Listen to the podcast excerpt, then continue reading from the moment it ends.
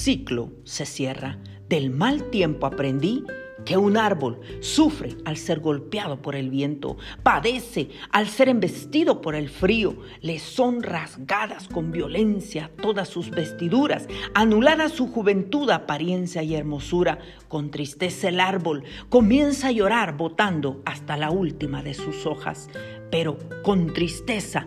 Este árbol permanece de pie, porque aún con todo, si tiene buenas raíces en contra de todos los pronósticos, ese árbol siempre estará de pie. Así como un río pierde su ímpetu, se silencia y se seca, siempre deja una huella profunda de su cauce. Y la montaña, aunque se cubra de nieve, permanece imponente y decidida para levantarse y retar con fuerza el otro día la luz de las tinieblas y dar paso a la luz de un nuevo amanecer. Amigo mío, todas las adversidades de la vida son tesoros muy valiosos, nos moldean, nos ayudan a entender nuestro mundo, nos educan, alimentan nuestro espíritu con fuerza, inteligencia, amor y valentía.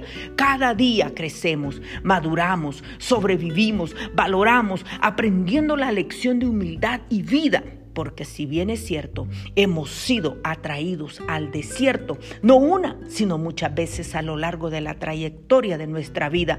Allí, amado amigo, cuando estamos a solas con la traición, con el dolor, con el temor y quizá con el susurro amargo de un llanto o en medio de la tristeza de un quebranto, allí el ángel de Jehová nos ha seducido con fidelidad y nos ha mostrado la misericordia del Señor.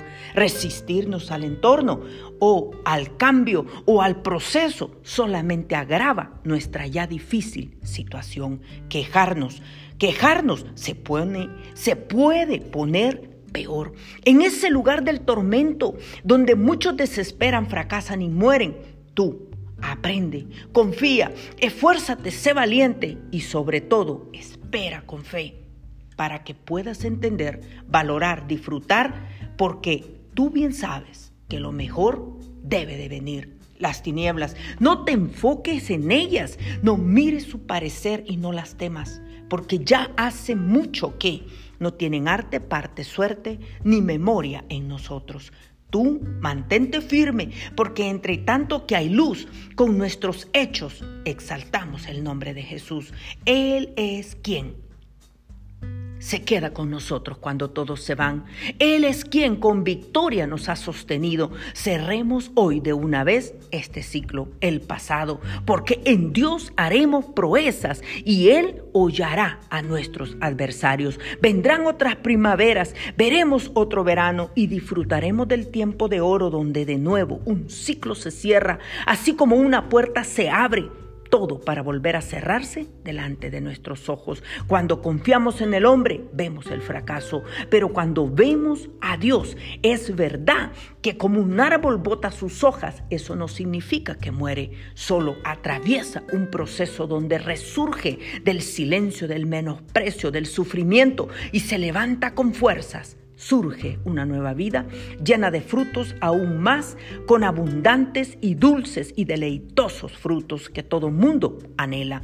Nunca tengas temor del tiempo ni del proceso, aun cuando se cierra lentamente y con agonía esa puerta en la cual tú has confiado. Los cielos te están diciendo, mira, porque arriba de tu cabeza hay miles de puertas abiertas frente a tus ojos a los que Dios ama todas las cosas les ayudan para bien. Esto es con el propósito con que son llamados. Nunca te niegues a aprender, a vivir, a disfrutar y a entender los tiempos maravillosos tomados de la mano de tu Dios. Es tiempo de cambios en el nombre de Jesús.